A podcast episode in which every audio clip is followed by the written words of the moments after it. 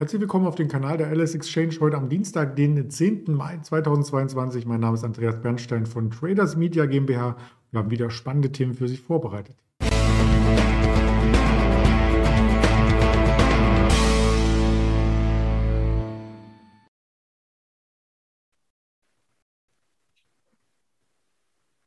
Natürlich blicken wir nicht nur auf den DAX, sondern auch auf einzelne Unternehmen, wie zum Beispiel die Tesla, die gestern stark gefallen ist, die Verbio, die fällt auch heute wieder stark. So viel kann ich verraten auf AXA und Deutsche Börse. Und das Ganze möchte ich gemeinsam mit dem Daniel Saurens ergründen, den ich recht herzlich begrüße. Hallo Daniel.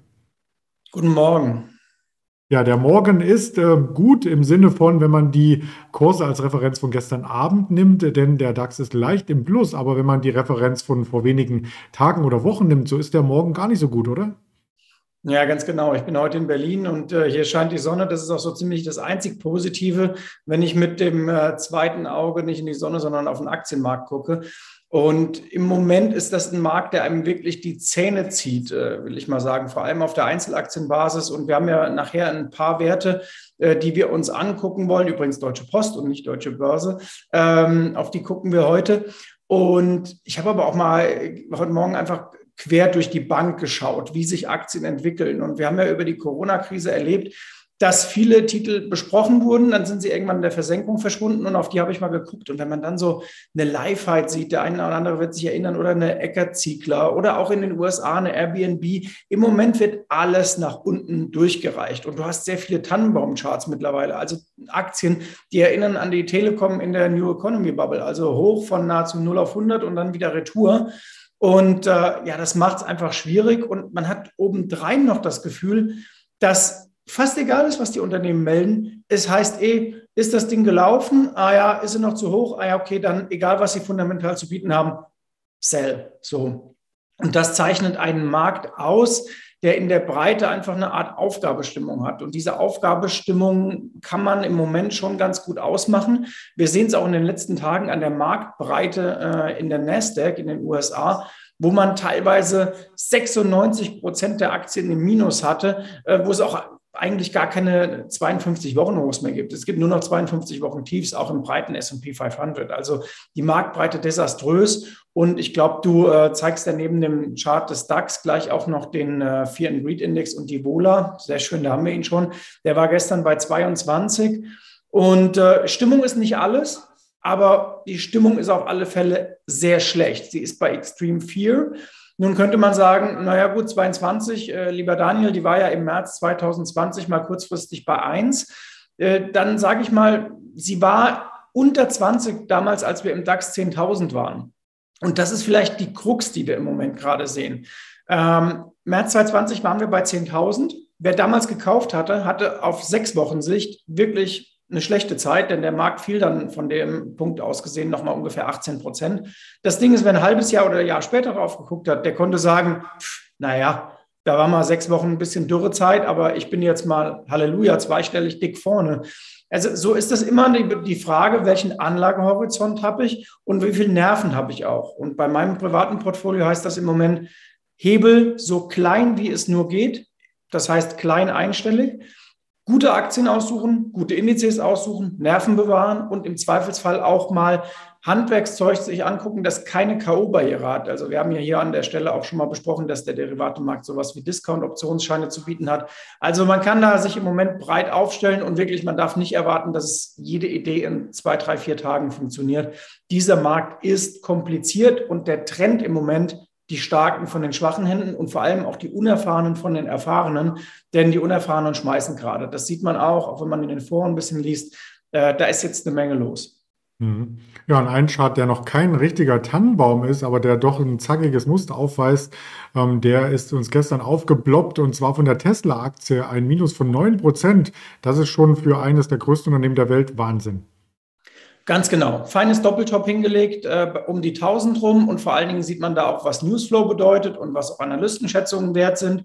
Äh, die Tesla fand äh, oberhalb der 1000 in äh, Dollar gesprochen dann äh, sehr viele gut. Und man sieht aber, die, das, ich bin kein technischer Analyst von Haus aus, aber der Franz Georg bei mir würde äh, direkt sagen, naja, also die Höhepunkte und, oder die Hochpunkte lagen jeweils unter dem Hochpunkt vorher kann man hier sehr gut sehen, November, dann gehen wir in den äh, Anfang Januar rein und dann nochmal in den Übergang März zu April. Du zeigst es sehr schön.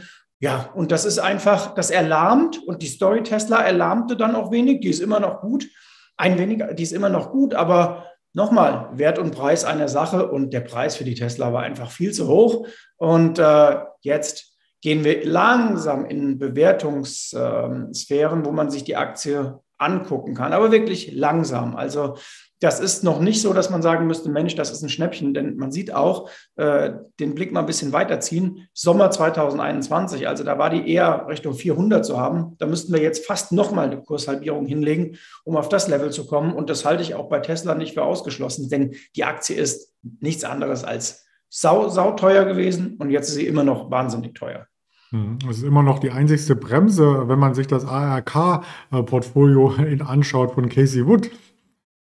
Ja, genau, da kann sie noch äh, froh sein, dass er die Tesla drin hat. Äh, aber auch Kathy Wood ist ein gutes Beispiel. Also ich bin eh kein Freund von Personenkult, weder in der Politik noch in, im Wirtschafts- und Finanzbereich. Äh, selbst bei Warren Buffett äh, habe ich immer gesagt, die, es geht nicht darum, wer der Mann ist, sondern das, was er tut. Und er hat einfach über Jahrzehnte bewiesen, dass er ein extrem kluger Kopf ist. Und Kathy Wood hat halt mal zwei Jahre Glück gehabt oder anderthalb, ähm, rausposaunt. Und was mich besonders gestört hat vor ein paar Wochen, das muss ich ja auch mal sagen, das war diese Mail, die sie rausgeschickt hat in ihre Investoren, wo sie hohe zweistellige Renditen in den nächsten Jahren versprochen hat. Das ist, sorry, extrem unseriös. Und das hat mich auch gewundert, dass jemand, der eigentlich das, so eine Popularität hat, mit so einer Aussage rausgeht. Also dass er eher an Jahrmarkt und Hütchenspielerei als an seriöse Geldanlage. Muss man auch, glaube ich, mal klar sagen. Hast du das aus den Medien entnommen oder auch so eine Mail bekommen? nee, ich hatte es in unserem Börsengruppenchat. die mir nicht okay. bekommen. Na gut, hätte ja sein können. Ja, die Party ist dann vermutlich, vermutlich bei einigen schon vorbei. Das gilt auch für einige Airbnb-Wohnungen, denn äh, der vielleicht in seiner Nachbarschaft, du bist gerade in Berlin, da wirst du es vielleicht auch mal mitbekommen haben, werden einige Wohnungen vermietet. Das Ganze ist nicht so ganz gesetzeskonform, wie man denkt und dort werden Partys abgehalten und dafür auch öffentlich geworben. Damit ist jetzt äh, Schluss. Was sagt denn Airbnb dazu? Ja, Airbnb äh, gibt sich da natürlich ein bisschen bedeckt und äh, sie äh, wollen das auch gar nicht, weil sie sagen, sie sind ein seriöser äh, Vermieter natürlich. Und ich glaube, dass das Geschäft generell bei denen ohnehin so gut läuft, die brauchen nicht irgendwie Partyimmobilien oder sonst was, wobei das natürlich auch immer eine schwierige Definitionssache ist, äh, wenn es gerade in Urlaubsgebiete geht, was ist eine Party oder wo haben einfach zehn Leute ein Haus gemietet und eine gute Zeit, also schwierig zu trennen.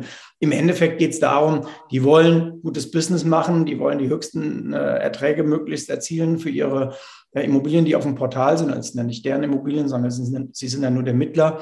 Aber Airbnb hat natürlich kein Interesse, dass irgendwas ausartet und man sein Geschäftsmodell gefährdet. Darum geht es ja immer. Da kann man auch gut vergleichen mit Uber, äh, die ja auch nur Mittler sind und auf diesem ganzen System auf dieser Welle reiten, die aber auch kein Interesse haben, dass irgendwann ähm, das Ganze politisch so kritisch gesehen wird, dass man ihnen alles verbietet. Das gab es ja auch mal, Stichwort London und Uber, wir erinnern uns. Mhm. Ja, dann könnte man ja auch den Schritt weitergehen und sagen, alle Uber-Fahrten, die zu einer Party führen, könnten verboten werden. Nein, das würde zu weit gehen. Lass uns mal auf den Chart schauen. Der hat im Grunde genommen ähm, das äh, Party-Level des letzten Sommers erreicht. Ja, ganz genau. Und äh, da sieht man auch, äh, so bis in den November rein sah es extrem gut aus. Jetzt geht man natürlich mit dem Markt nach unten. Und man sieht auch, fundamental läuft ja die Airbnb. Das ist ja bekannt. Äh, da braucht man auch nicht viel Fantasie für. Aber in der, vielleicht ist es ja die letzte Phase oder zumindest vorübergehend die letzte Ausverkaufsphase an der Nasdaq. Da fallen dann noch all die Aktien, bei denen man sagt, okay, es ist jetzt wurscht, ob es gerade gut läuft im Geschäft. Die sind noch, sind die noch teuer? Ja, sie sind noch aus unserer Sicht teurer. Also ab damit nach Süden und dann wird da verkauft. Mhm. Ja, ab nach Süden hieß es gestern auch für die meisten DAX-Werte, wenn wir da durch die ähm, Heatmap einmal durchgescrollt sind. Gestern Abend, da gab es nur noch die E.ON und die Heidelberg Zement so leicht im Plus. Ganz hinten mal wieder die üblichen Verdächtigen, Delivery Hero, aber auch die Deutsche Post über 6%. Was ist denn da passiert? War das nur die Dividende? Nee, das war nicht nur die Dividende. Das Problem ist, dass man da natürlich auch das ganze Thema Konjunktur, Rezession und Zyklik spielt. Und äh, jeder weiß natürlich, dass die Post ein Megageschäft hatte. Für das Gewesene gibt der Kaufmann aber nichts. Jetzt guckt man nach vorne und sagt, mh, hm, also wenn wir hier über Rezession äh, reden in Europa und dann auch noch über höhere Kosten, denn man darf ja nicht vergessen, äh, die Post hat ja auch Mitarbeiter, die sie bezahlen muss Äh, und das geht dann bei guten Lohnverhandlungen ähm, aus Seiten der Mitarbeiter auch ins Geld. Also drückt man bei der Deutschen Post, genauso wie bei der österreichischen Post, die wir auch schon hatten, auf den Verkaufsknopf, ganz egal, wie die Dividende aussieht. Ich prognostiziere, dass bei gerade diesen Aktien, die ein Geschäftsmodell haben, das ja funktioniert, dann irgendwann die wieder zurückkommen, die jetzt schmeißen, aber die kaufen dann wieder teurer zurück, weil sie halt simple Trendfolger sind. Nun ja, lassen wir sie mal. Ja, lassen wir das Thema und schauen, ob man sich gegen sowas auch vielleicht versichern kann. Ich glaube nicht, aber die Versicherungen, die stehen bei Investoren mittlerweile wieder hoch im Kurs und da kam eine interessante News gestern über die Ticker, dass die Zürich und die AXA sogar beliebter sind als die Allianz selbst.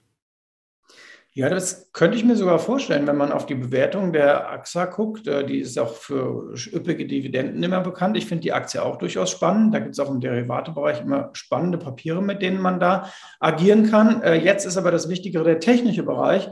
Und da sieht man Anlauf auf die 22, Test des Märztiefs. Wir erinnern uns, da war der DAX bei 12.000 äh, und etwas und die AXA eben an diesem Punkt. Und das Schöne, na, will man sagen, das Schöne, ja, eigentlich schon das Schöne ist, dass die 22 auch eine valide Unterstützung aus dem Sommer 2021 ist. Also da gibt es schon berechtigte Hoffnung, dass die da stoppen könnte.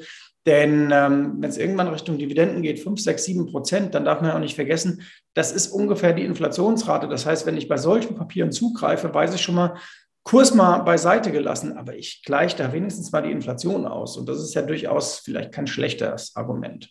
Mhm. Ja, Argumente gibt es ja für und wieder auch im Bereich der erneuerbaren Energien, der Bioenergie. Ja, und da hat ein Minister so ein bisschen was ausgelöst, was jetzt kaum noch zu stoppen ist, habe ich das Gefühl.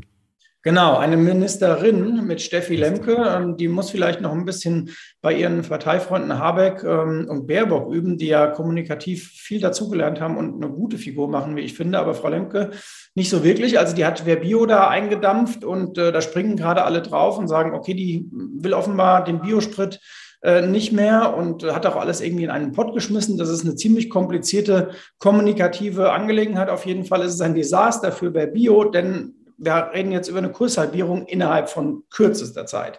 Also die Story war ja äh, die Story des Frühjahrs und jetzt geht es einmal retour und äh, auch da die Hoffnung liegt im Chart momentan, äh, die Unterstützungslinie von 40 Euro plus minus. Äh, da geht es jetzt hin.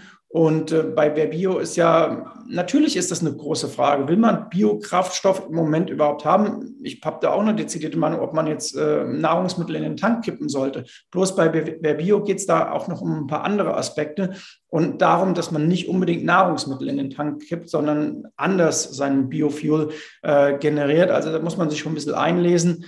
Aber Heute Morgen in, in, unserem Chat haben wir es auch diskutiert und da meinte einer so, naja, vielleicht gibt es auch die einfache Begründung, vielleicht waren die auch einfach bei 80, 85 Euro viel zu teuer und werden jetzt dahin gestutzt, wo sie hingehören. Mhm. Manchmal ist Börse auch nicht allzu kompliziert. Das stimmt, ja. Und das denkt man sich bei anderen Quartalszahlen dann auch manchmal. Gestern eine Palantir auch abgestraft nach den Quartalszahlen. Ich bin gespannt, was heute kommt. Hab auch schon ein bisschen was vorbereitet dazu. Folgende Übersicht. Eine Peloton kommt. Auch das ist eine Aktie, die schon stark abgestraft wurde in jüngster Zeit. Wir bekommen aber vorbildlich auch noch eine Kronos und eine Norwegian Cruise Line. Also die hatten wir auch uns schon mal angeschaut vor dem Hintergrund, dass sich ja ähm, die Kreuzfahrten auch erholen könnten. Hast du da schon einen Tipp? Mm, ja, bei Norwegian kann man eigentlich äh, das bisschen ablesen, was kommt. Die werden sagen, das Geschäft brummt, äh, die werden sich beklagen über hohe Rohstoffkosten, selbstredend, das betrifft die auch.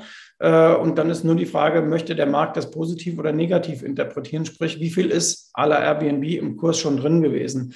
Ähm, bei denen weiß man zumindest, wenn da nichts dazwischen kommt, neue Pandemie oder sonstiges, dann werden das jetzt Jahre, die von der Nachfrageseite positiv sind. Bei der Peloton genau das Gegenteil, wo man denkt, wer zur Hölle stellt sich so ein Ding noch in den Keller? Ja, und wir schauen auch nochmal ganz aktuell auf den äh, DAX. Ähm, den blende ich jetzt mal hier ein, um doch deine äh, Prognose noch hinterher zu schieben, was passiert ist mit dem ZDW-Index, denn der kam um 11 über die Ticker.